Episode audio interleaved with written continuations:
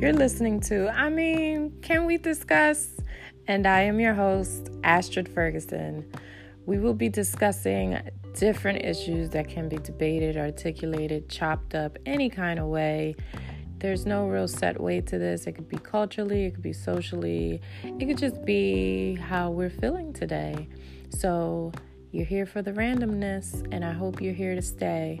So, remember to subscribe, share, and tell me what you think.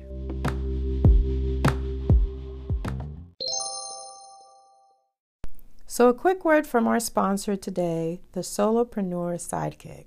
So, do you want to build a website, but you don't know where to start?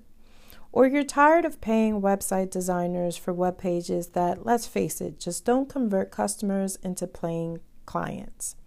Well, if that is your problem, I have the solution for you, my friend. Yes, Click the link below in the show notes and start building your website that wows with the Solopreneur Sidekick on Squarespace. Yes, on Squarespace. Enter the giveaway by clicking the link in the show notes and start saving stress, money, and all that awful techie stuff. You can start with the Solopreneur Sidekick and start building not just any website, but a website that wows. Hey, hey, hey, welcome to a new episode of I mean, can we discuss? And I am your host, Asher Ferguson. I know you guys missed me last week. Let me explain. I was tired.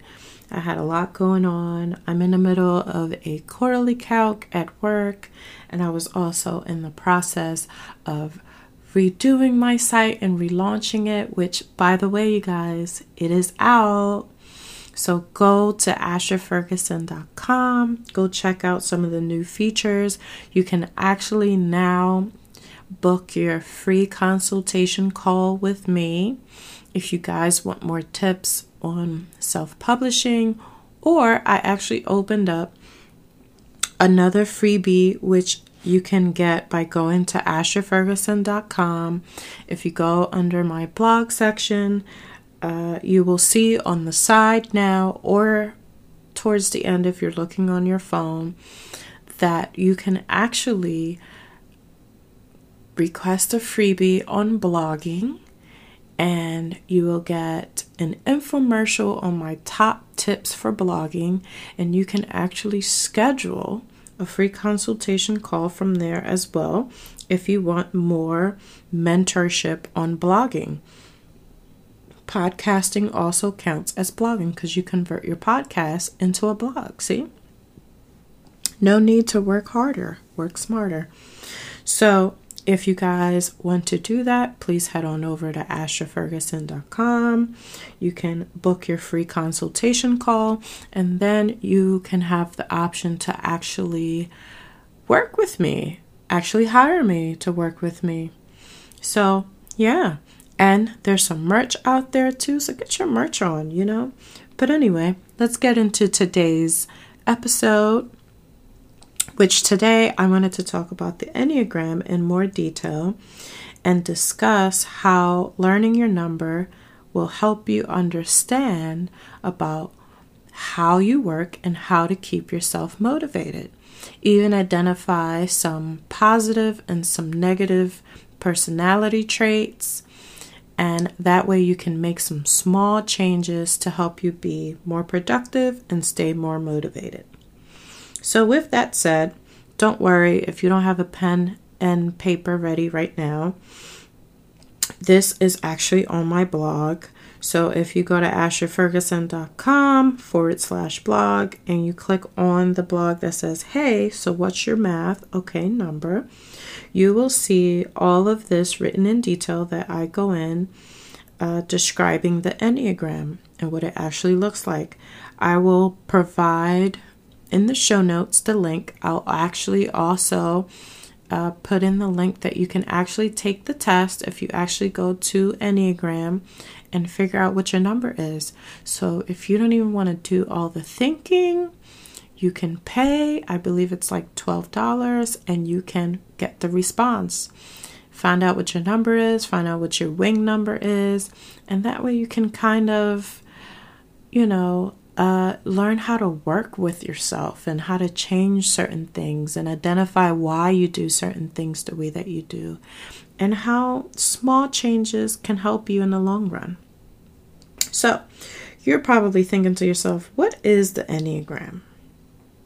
The Enneagram is a powerful tool for personal and collective transformation. It's actually like a Greek diagram. It comes from way back in the day and it is full and it's full of like nine distinct symbols. And each one of these symbols represents a number. And from this number, it's a personality type. So, we'll start with type 1, which is what I am, the perfectionist. They're ethical, dedicated, and reliable. They are motivated by a desire to live the right way, improve the world, and avoid fault and blame. Now, that is the good part of being the perfectionist. We are very detail oriented people and we will take any system and make it better.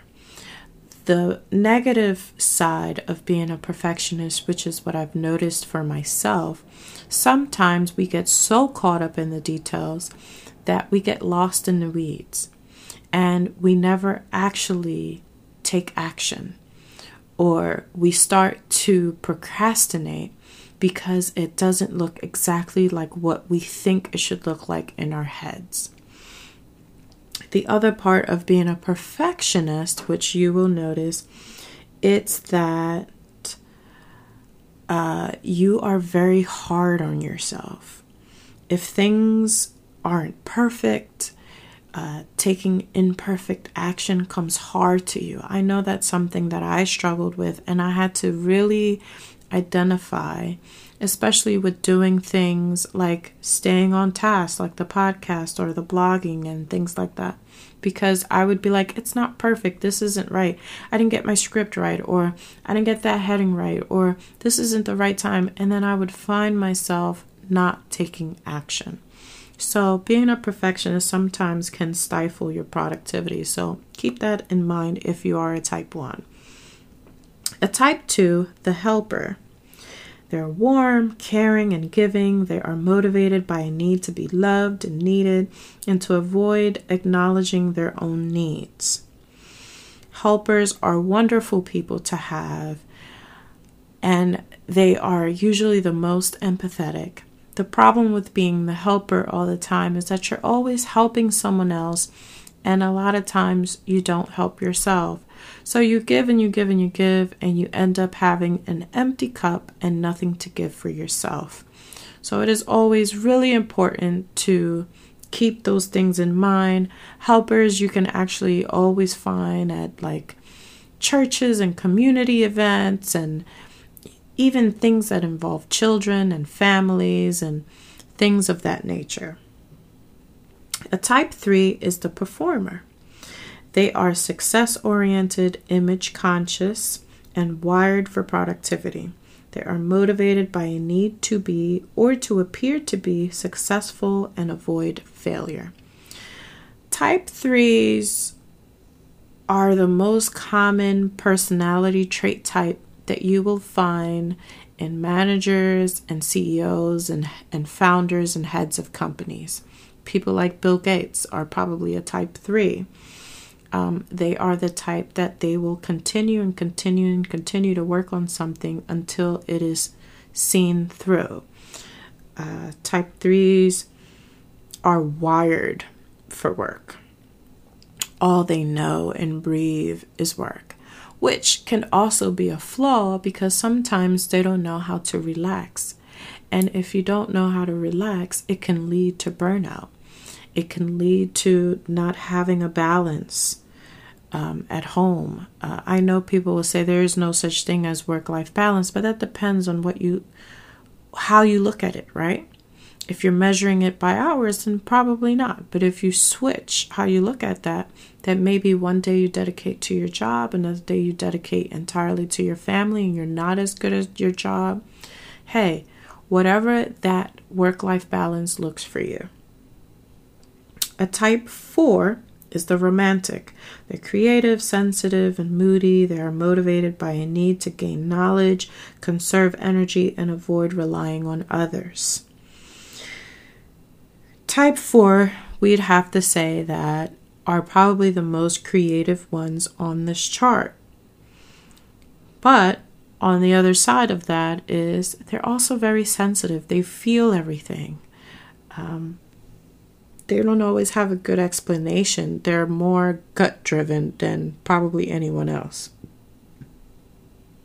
Then, type 5, the investigator. Uh, they are analytical, detached, and private. They are motivated by a need to gain knowledge, conserve energy, and avoid relying on others. Type 5 was my wing, believe it or not. Um, I I was actually I wasn't surprised to see this because I am an analyst by trade. I spend a load of time peeling back layers and making sense of numbers and having to explain why things moved, what caused what. So it wasn't surprising to me that a type 5 came up as my wing. Um, and type 5s are really good at finding solutions and answers. The problem with a type 5 is that sometimes what can get in your way is that you have a hard time just understanding that some things can't be explained. Some things are just the way they are. It's just a rule of life, like death, for example. Everybody will die someday, but you can't explain when or why that person will die of let's say of a disease or something of that sort. It's just the way things are. A type 6, the loyalist. They are committed, practical, and witty. They are the worst case scenario thinkers who are motivated by fear and the need for security. Oh, the loyalist. You will always be practical and committed to your work. But on the flip side is you are always afraid to take risks. You always take the safe decisions. This came up, I want to say, as my third option, and it is right on point because all of my life I took the safe decisions. Like I work in corporate. I climbed my way up in corporate, and now here I am saying, Oh, I want to be a writer. this is probably the riskiest decision that I ever made in my career. So I completely understand. And if you're a loyalist, I hear you.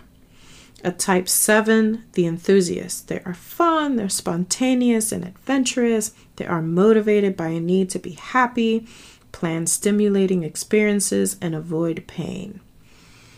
Obviously, the enthusiast is probably the one that we all want to hang out with, right? They're the good vibes, energy all the time. They will think so highly of themselves and they will always keep a smile on your face. But just like they are always fun and adventurous, that doesn't always mean that they're happy. Sometimes making decisions that are unplanned and at the spur of the moment can be very risky, and sometimes those risks can result in a lot of failures. So, that is the negative side of being the enthusiast.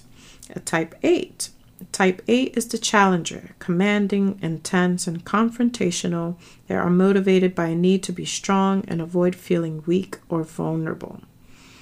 Now, type 8 and type 3s are very close, but a type 8 is more of uh, those people like an activist. They're not afraid to bear all of the grueling work that will go with it because they believe that they are right. They believe that they are strong and that this is the right decision to make. Now, type 8s on the other side, they don't handle being wrong very well. So, just like what makes them strong is also what makes them weak. So keep that in mind if you're a type 8, the challenger. Now, the last one on the grid is a type 9, which is the peacemaker. They are pleasant, they're diplomatic and accommodating. They are motivated by a need to keep the peace, merge with others, and avoid conflict. We all love a peacemaker, right? We all love those who are all kumbaya and let's keep the peace and let's not rattle any cages, right? But on the flip side, the peacemaker sometimes never resolve any issues. Sometimes they never get to the root of any problem because they they avoid confrontations instead of facing them head on. So, now that we talked about the Enneagram and we talked about some of the personality types and we talked about what are some positive and some negative traits, let's get into how do we know how to stay motivated? Well, I'm not going to get into each one of these. I will speak from my own personal experience. From being a type 1, a perfectionist, like I like I mentioned before, because I'm a perfectionist and I am so detail oriented, it can affect my productivity. So some ways that I have found to stay creative is to write down every excuse as to why you are holding yourself from reaching this productive action that you set for yourself. Like, why aren't you doing this to get this result, right? So, one of the ways or one of the excuses that come up a lot for all of us is that we say things like, Oh, I can't do that. I don't have enough time. Um, I don't know.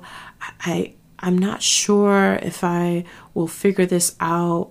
It's just me, or I don't have enough money, or I can't, I can't, I can't, I can't, I can't. The excuses just continue and continue and continue. And before you know it, you have a buttload of excuses and no action taken, right? Okay. So, what I would like for you to do is for you to write down every excuse and strike it, like strike through it. Just scratch it out and come up with a new narrative for it. So if your excuse is, I don't have enough time, for an example, start having a tracker for every minute and seeing for let's just say let's not even say every minute but let's just say track your time daily and just see where you're spending the bulk of your day. And then ask yourself does this this is this feasible? Does this serve me in some way? Does it serve my business in any kind of way? If it doesn't serve you, then figure out how you can switch that for something that does serve you, for something that does help your business push the needle forward. So if you're tracking your time and you're seeing that you're spending a whole bunch of time on social media or you're spending a whole bunch of time watching Netflix, or you're spending a whole bunch of time just gossiping over the phone with friends, ask yourself is this something that works for you? Is it feasible? Does it help your business? If not, then guess what? Take that out and replace it with something that does. If it's not feasible, then I want you to scratch out I can't and replace it with I won't. By doing this, you're being honest with yourself and you're holding yourself accountable. Remember, as entrepreneurs, it is tough to stay motivated and stay on top of, of tasks because you don't have someone over you to hold you accountable for fulfilling these tasks. Now you're completely on your own and you're holding yourself accountable for these tasks. So you assign a timeline, you assign, uh, let's say, a performance that you expect, whatever that case may be. So, now that we got through that, let's also talk about how sometimes we can set unreasonable expectations of ourselves, and sometimes that can stop us from growing.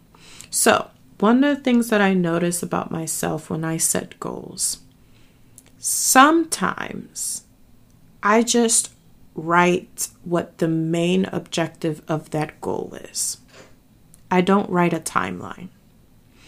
Remember, goals are supposed to be measurable, they're supposed to be uh, feasible, they're supposed to be obtainable. That is what a good goal is. But for some of us, these goals actually make us more depressed and keep us from moving forward. For example, when I was in school, I said that I was going to get my master's degree. And after I got my master's degree, I was going to double my income. Now, let's go over the context of it. When I said I was going for my master's degree, I was working full time and I was a single mom. I actually worked two side jobs. I actually I still teach Zumba, but now I'm just a sub. Before I was training every week, at least two, three, four days sometimes. And I would sell uh, Mary Kay products which I hated, by the way. I'm not a salesperson. I don't even know why I thought that I could be a good salesperson, but I, anyway, those were the things that I did to stay afloat. And at the same time, I was also attending school. I would attend school nighttime and I would do it online. It took me eight years to get my master's degree. So, eight years of staying up at night, of working through lunches. Granted, I can only take maybe two classes a year, but when I took those classes, it was grueling. But I stood with it. And I almost didn't graduate on time because I wanted to also obtain a certification in finance. And the last couple of classes that I needed, they didn't offer at night. And I don't like to do finance online. I'm the type of person that for math stuff, I need to be in the classroom to do. I need a teacher. I need to ask questions. I need to actually have a person there. I can't do it online. I can do other things online, but not math.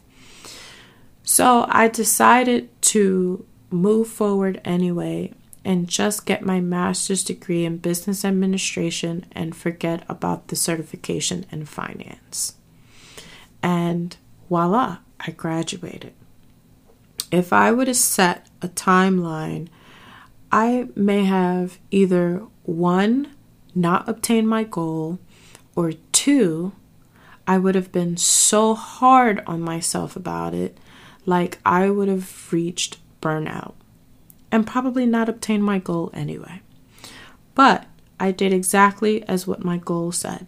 So I obtained my master's degree, and yes, I doubled my income within a year. I went for a new position and I was I was at the financial goal that I set for myself. Another way that it can help you stay accountable is that instead of just setting a goal, why don't you create systems? So, systems to reach this task or level or growth or moving the needle in your actual business. So, if you want to put up a course, for an example, start setting systems for this course. Forget about setting a date, forget about setting the goal of how many people you just set systems to fulfill putting out this course. Uh, a great book that I highly recommend that would actually tell you more about these small habit changes and can help you tremendously is Atomic Habits by James Clear. Uh, yeah, this is not, he is not a sponsor. But if you do see him, tell him that you heard it here. so make sure you get that if you want a new read that'll help you stay productive, uh, break some bad habits, and form some new good ones. So, now that we talked about that, I also want to say, as a perfectionist, especially as an entrepreneur, I think it'll help you tremendously if you can surround yourself with a group of friends or other entrepreneurs that can help you stay accountable and you can help them as well. Having that buddy system where you check on each other and you push each other, you support one another, and you hold yourselves accountable can definitely help you reach all of those major goals that you set for yourself. And I want you to remember this if you don't remember anything else from this podcast, it's that you are the one that need to believe and be confident in your abilities before anyone else notices. It's not you waiting for somebody to affirm your abilities you have to own that belief. You don't need the evidence. You have to be confident about your abilities. It's only when you are confident in yourself, you are confident in your results, and you're confident in what you have to offer that others will notice you. Remember, what you put out, the energy you put out, is the energy that you get back. So, hopefully, this was very informative and you've gained a lot from this episode. I know this was a mouthful, it was a lot to take down. Uh, please revisit the show notes if you want to revisit some of this and you want to take some notes for yourself. And I will see you in the next episode. Until next time, guys.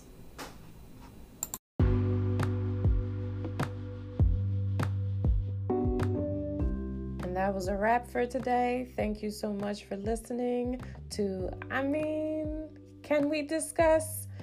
Don't forget to subscribe, follow us if you want to see what we're up to, what projects we're up to, and enjoy the rest of your day, night, wherever you might be.